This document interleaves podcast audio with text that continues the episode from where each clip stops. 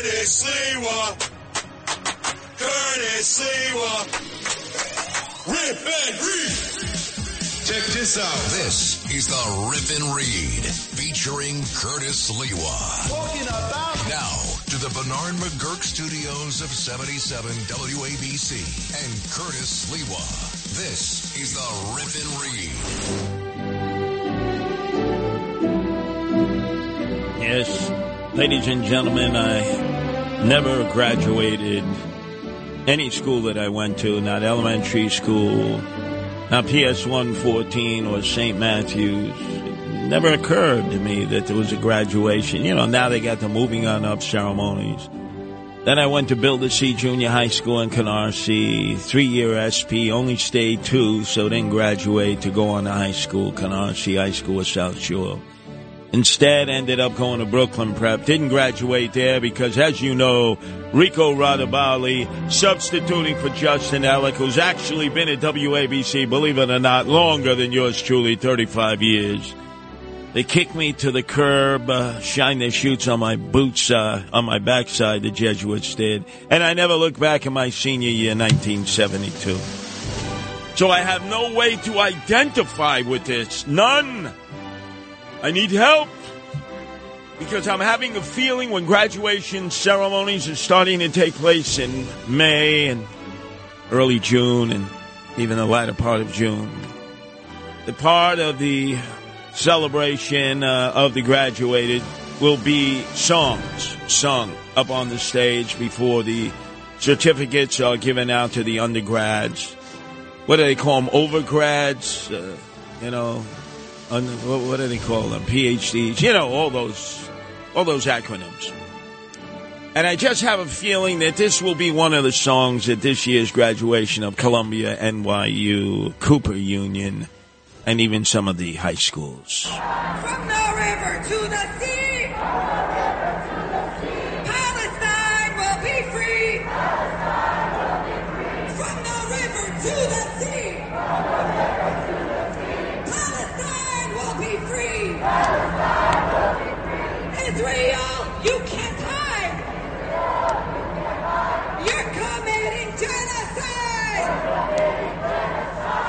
I could easily see that maybe schools would adopt that as their school fight song, right? Push all the Jews into the sea or make them vacate to Boca Raton, but get them the hell out of what they call Palestine that I can't even find on the map except when you go to the um, Arabian Gulf, Saudi Arabia, Bahrain, they have a picture of Palestine, not Israel, but I digress. Let's start yesterday with the walkout that transpired in uh, some of our high school, public high school campuses and elite private schools. Let's start first with the uh, girls' public high school called Brooklyn Urban Assembly Institute of Math and Science for Young Women. Now, I, how do they get that on their jersey when they're playing basketball, right? Do they start in the front go on the side and then finish in the back. The Brooklyn Urban Assembly Institute of Math and Science for Young Women. I, I, I don't know. They, they come up with these names that are like endless. Whatever happened to Washington Irving High School, right? That was all girls, right down 14th Street. Come on. Wolcott. I mean, we could go down the line. Uh, it's got to be multisyllabic. It's got to involve almost every uh, study that the kids don't take because they have failing grades. Because in this case, they were gold brick slackers, deadbeats, and decided they weren't going to go to school. They were truants. And they marched out of this school, got on that L train, lousy line train, got off at 14th Street Union Square, uh, ended up assembling there, and then walked down to Washington Square Park. Isn't that where all the radicals go? And they joined their brothers, sisters, transgenders, and who the hell knows who else in solidarity at bashing Israel, bashing Jews, promoting Palestinians, singing that song. Can I hear that song again, please? Uh, a chorus of that that they've now memorized uh, from demonstration to demonstration. Let me hear that. From the river to the sea.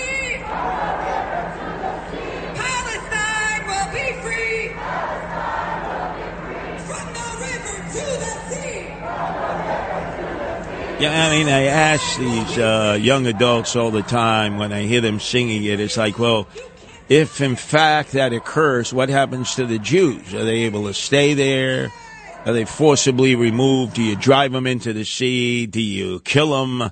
Or do you force them into exile into Boca Raton like, uh, uh, like Napoleon was in exile in Elba, planning to return from Boca Raton? I mean, once you get to Boca Raton, you're never going to get them back to go to Israel and do Aliyah. But anyway, let me not digress. So these high school students had these handwritten signs, no doubt assisted by the faculty of the UFT. Needs to be a major investigation into the Union of Failed Teachers because the faculty walked out with these girls uh, or men identifying as girls. I have no idea who who comprised, but there was about a good thirty of them, and they held up signs that said, "Please keep the world clean." Okay, that's good. Uh, you know, if this was Earth Day, we want to clean up all the trash, the flotsam and jetsam, get the plastic out of the out of the seas, right? No, no, no. Uh, The sign said, "Please keep the world clean." Above the blue star of David that was stuffed into a garbage can. Um, is that a subliminal way calling for the erratic eradication of Israelis of Jews? Seems that way to me. And then the uh, teachers, probably who are card carrying members of Antifa, like quite a few of them are, total anarchists, were telling the kids before they left school, they broke out of school to join this demonstration against Jews in Israel and the United States, to mask up because they didn't want to be doxxed. They didn't want anyone to ever, through photo recognition technology, be able to know who they are. So they put the shmata on their head. They got the uh, the Palestinian kafia, the Arabic kafia around their neck, and they they have statements like "Justice is our demand, no peace on stolen land. Settlers and settlers go back home." I guess that's to uh, Brooklyn, Ocean Parkway. Uh, uh, to Midwood, to Flatbush, to uh, Queens, you know, Forest Hills, Rego Park. Settlers, settlers, go back home. Palestine is ours alone. And they have these mem- to memorize. It's like, I guess this is their homework. You see, wrong way, Lou Rufino. We used to have homework, right? You go home and do your lessons, and most of us sometimes we would purposely leave our books at school and claim we didn't have our books to do our homework, and the teacher would give us an F whether it was a snap uh, quiz or a test or whatever. We couldn't get over. But these kids have it drilled into them by their teachers. Now imagine their teachers left school with them, card carrying members of the Union of Failed Teachers, members of Antifa, teaching these kids to join these demonstrations and to hold up signs that said, please keep the world clean above the blue star of David in a garbage can. We know what that is not far from there, between um, Union Square Park, 14th Street, and Washington Square Park. If you walk on Astor Place, take the number six train to Astor Place, you come up, you see that revolving cube, and across the street is Cooper Union.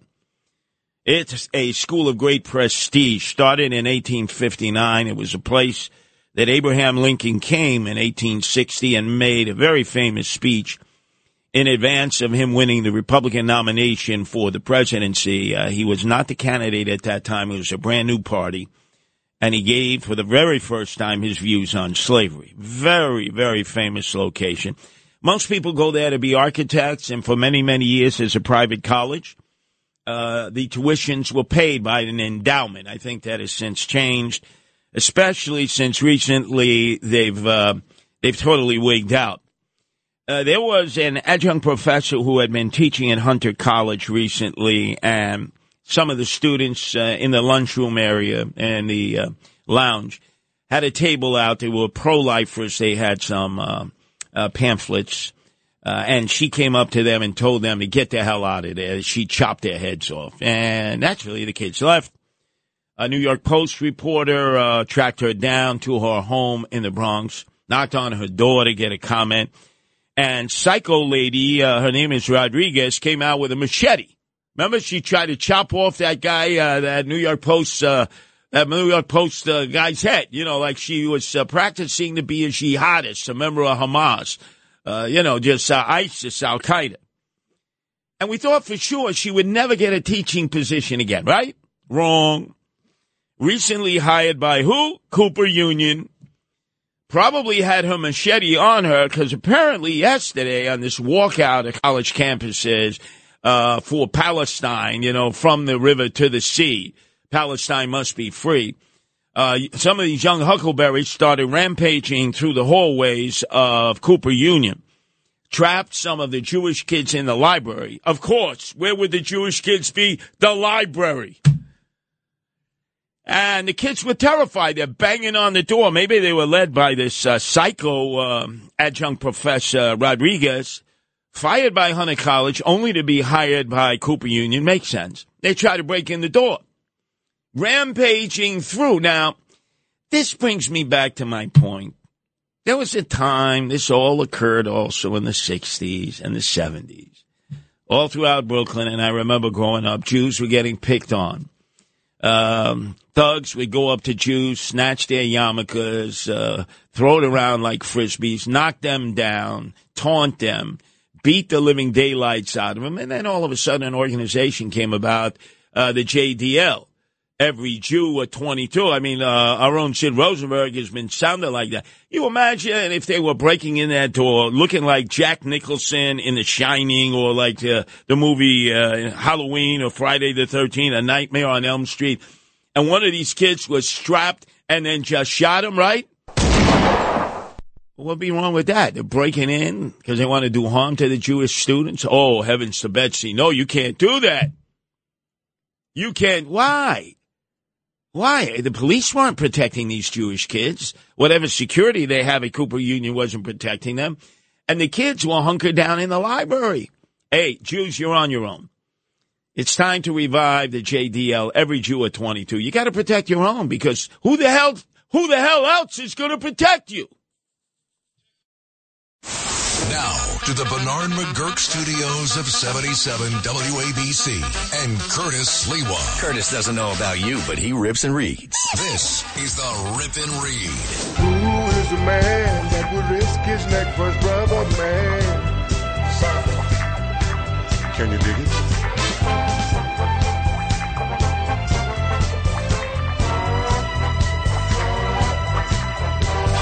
Who's the cat that won't come out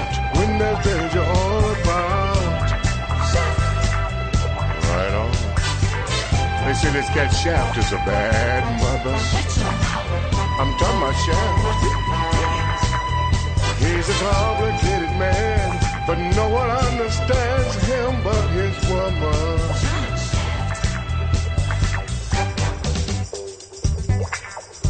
We're sitting shiver for the passing. Really, the very first black exploitation uh, star, Richard Roundtree as Shaft. Remember the theme song sung by Isaac Hayes of Stax Record right out of Memphis, who eventually went on to become a Scientologist, and he's no longer with us. So we sit Shiva for Richard Roundtree. But what a lot of people don't know, when this movie came out in 71, it was the first of many other black exploitation films to follow. But probably the best of what I saw. I mean, at one point you could go to the Deuce, 42nd Street, Times Square. And depending on what you wanted to see that day, three kung fu flicks of Run Run Shaw for $5. You know, with the uh, old guy flying up in the air doing reverse uh, uh, kicks and uh, just throwing punches, you know, like uh, 100 feet in the air. You get tired of that. Or you could see three black exploitation films, back to back, belly to belly. So I liked Shaft the best. Then there was Superfly TNT, and you had Curtis Mayfield singing the soundtrack. Unfortunately, he died when a stanchion hit him uh, in a wind gust when he was performing for Marty Markowitz, the old uh, impresario, the Brooklyn Borough president. And where was that? In um, right there in uh, Empire Boulevard at the football field where they, he used to put on his free concerts. Poor guy was paralyzed, passed away from that.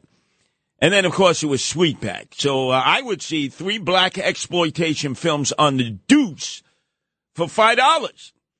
And the brothers would be in the audience talking all kinds of trash, like they were in the Run Run Shaw kung fu movies. And they'd be pulling pistols out, threatening to shoot whoever was up on the uh, uh, on the big screen, and then run out the door. But that was then. This is now.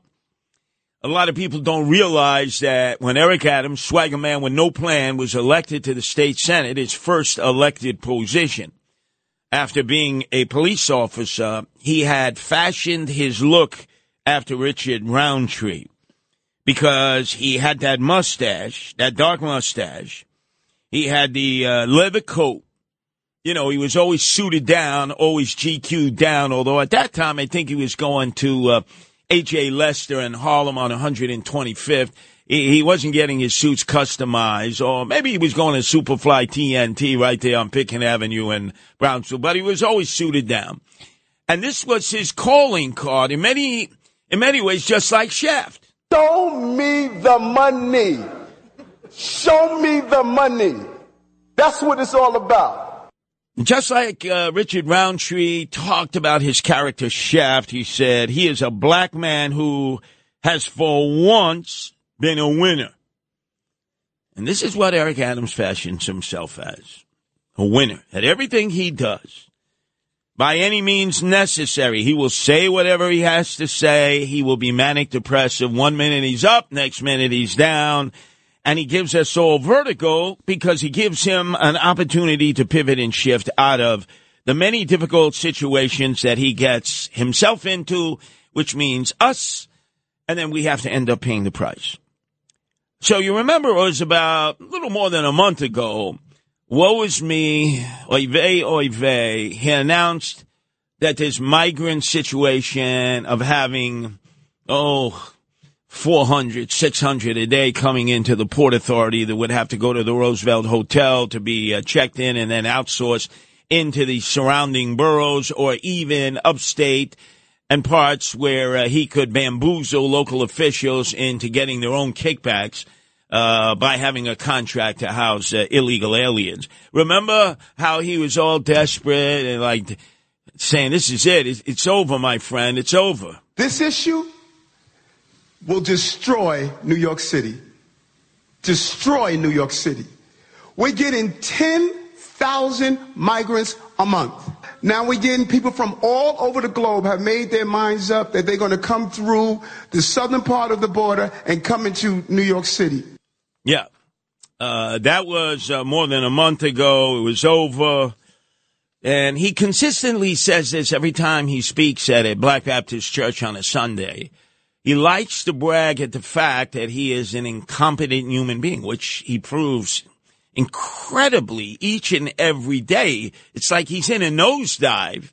Uh, unfortunately, we're along for the ride, and this is the one time I concur with him implicitly. You are watching an incompetent person turning a competent place in a city to live in. This is what we need to recognize. And we do. I think we universally all accept the fact that he is a complete incompetent. Not very bright. He can't even go off topic uh, at a press conference. He can only do that once a week, and he has to spend the entire week preparing for it. You know, as, as if he's preparing for a debate. You know, it's like a simple series of questions that reporters have a right to ask on behalf of all of us. Only once a week now. So yesterday was on a Hispanic language station. I don't know, Rick, uh, Rick, uh, Rich uh, Radabali, if he was using the new technology that we paid for for him. Another one of his toys. You know, first it was the drones, then it was Robbie Robot at Times Square Station patrolling the subway uh, uh, platforms who nobody has seen. Uh, and then next, uh, the AI, artificial intelligence, would translate whatever he says into like 38 different uh, languages. So he did a interview on the Spanish language station, and I guess he assumed that they were all stupid, stunad, because he repeated what he had said months before, this time to a Spanish speaking audience, about how houses of worship have to do their part in housing illegal aliens. Now, it turns out that he had said exactly this about two and a half, three months ago, with a lot of uh, pomp and ceremony.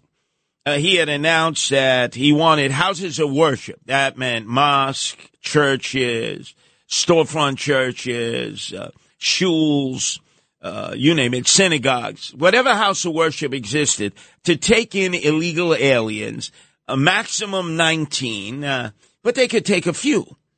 And in fact, he would actually compensate them for doing that since it's now costing us about $400 a day to take care of an illegal alien, whether they're a man, woman, or child or elderly. $400 a day. He would say, hey, you know what? If you take the illegal aliens into your house of worship, we'll give you $125 per day, per diem, per person. Not a bad deal, he thought. Well, it turns out three months later, only two churches took him up on that Pentecostal, evangelical, Spanish churches, Spanish speaking churches in the Bronx. No one else. Now, Al Slim Shady Sharpton in his storefront church, right, or whatever you want to call that, on 145th, uh, right before you take the bridge uh, over the Harlem River to Yankee Stadium. Uh, Al Slim Shady Sharpton has taken none. Bupkis. You have our own Reverend A.R. Bernard, who has this mega church, right, where East New York meets Canarsie on Flatlands Avenue and Pennsylvania Avenue in the shadow of Starrett City, built on top of the old Lucchese chop shops there, the junkyards, in which they buried a lot of their murder victims underneath. I have no idea if they'll ever, ever dig them out. The point being is he's got a mega church there, Reverend A.R. Bernard. You can hear him every Sunday morning, 7 to 8 before John Catsimatidis and his great roundup of guests that always are making news. So, uh, Reverend A.R. Bernard, he's on uh, from 7 to 8 Sunday with his partner, Rabbi Joe Potasnik. They're always at City Hall. They're always kissing the tuchus of uh, Mayor Adams. Uh, both their lips are sealed on his tuchus. And Reverend A.R. Bernard is not taking in one. Not one. In a mega church that houses 5,000 of his congregants. Then, of course, there's Rabbi Joe Potasnik. Uh, he has his synagogue, his shul in Brooklyn Heights. Very liberal, very progressive in the Heights. You know that. Uh, he won't even take in one. And then they got uh, 40 of these big mockers, these self-appointed rabbis who are consiglieres to the mayor on religious matters. None of them have taken any. He, he had a, uh, a day of uh, religious uh, support of the state of Israel that never manifested itself under the tent at Gracie Mansion, where he won't hire. Uh, excuse me, he will not house illegal aliens, but under the tent, he had the imams, he had the pastors, he had priests, he had rabbis, he had them all. Now it turns out only two churches are housing illegal aliens and getting $125 a night. And he's saying uh, to the public, he's I'm going to have to ratchet that up since we're paying $400 a night if we put them up in a no-tell, motel, holiday inn without the express. Maybe I should pay them more. Maybe more of them will do it. It ain't going to happen.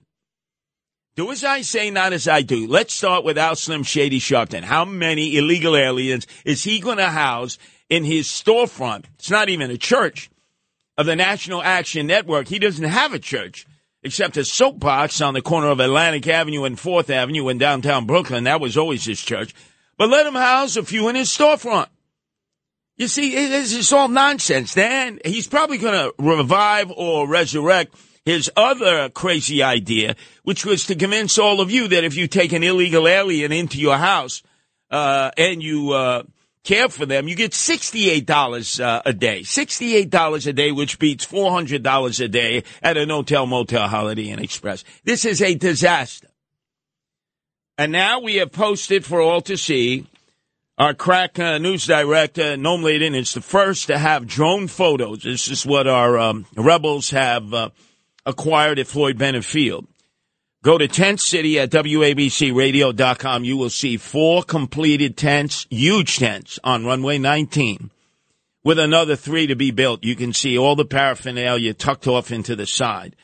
They want to have seven tents up. The goal is eventually to house 7,500 single able bodied young men of military age with nowhere to go and nothing to do uh, with obviously the Vespas and the motorbikes and the e-bikes as they'll go back and forth and then race up and down Flatbush Avenue towards Kings Plaza in Brooklyn and over the Gil Hodges Bridge into the uh, Irish Riviera.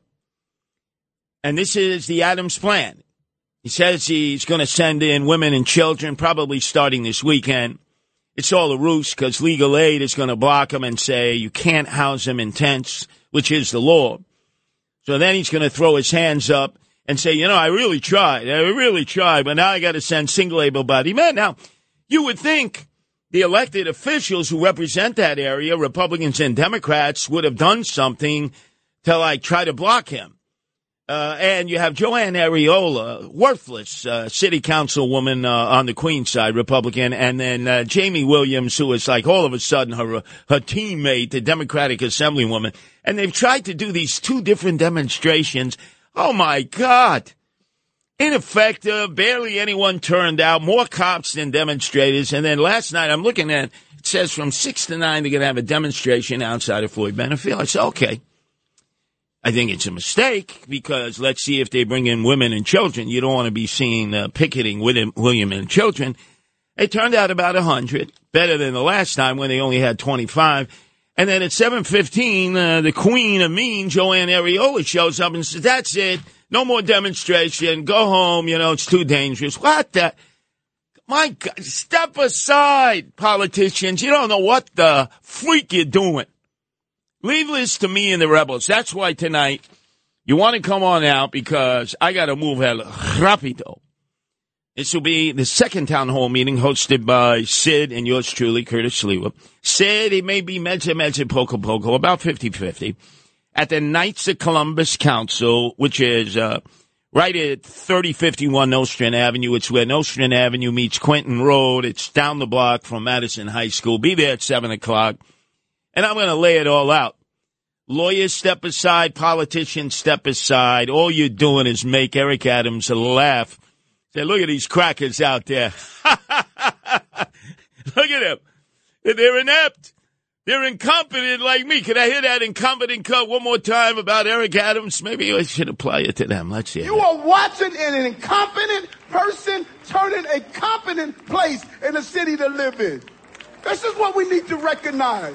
Yeah, and he realizes he's got other Republicans and Democrats who are incompetent too. Hey, politicians, move out of my way, clear the lane. I've helped close eight migrant centers. I believe with everyone's help we can close Floyd Bennett Field, but we gotta get those politicians out of the way. And Read featuring Curtis Sliwa. Now to the Bernard McGuirk studios of 77 WABC and Curtis Sliwa.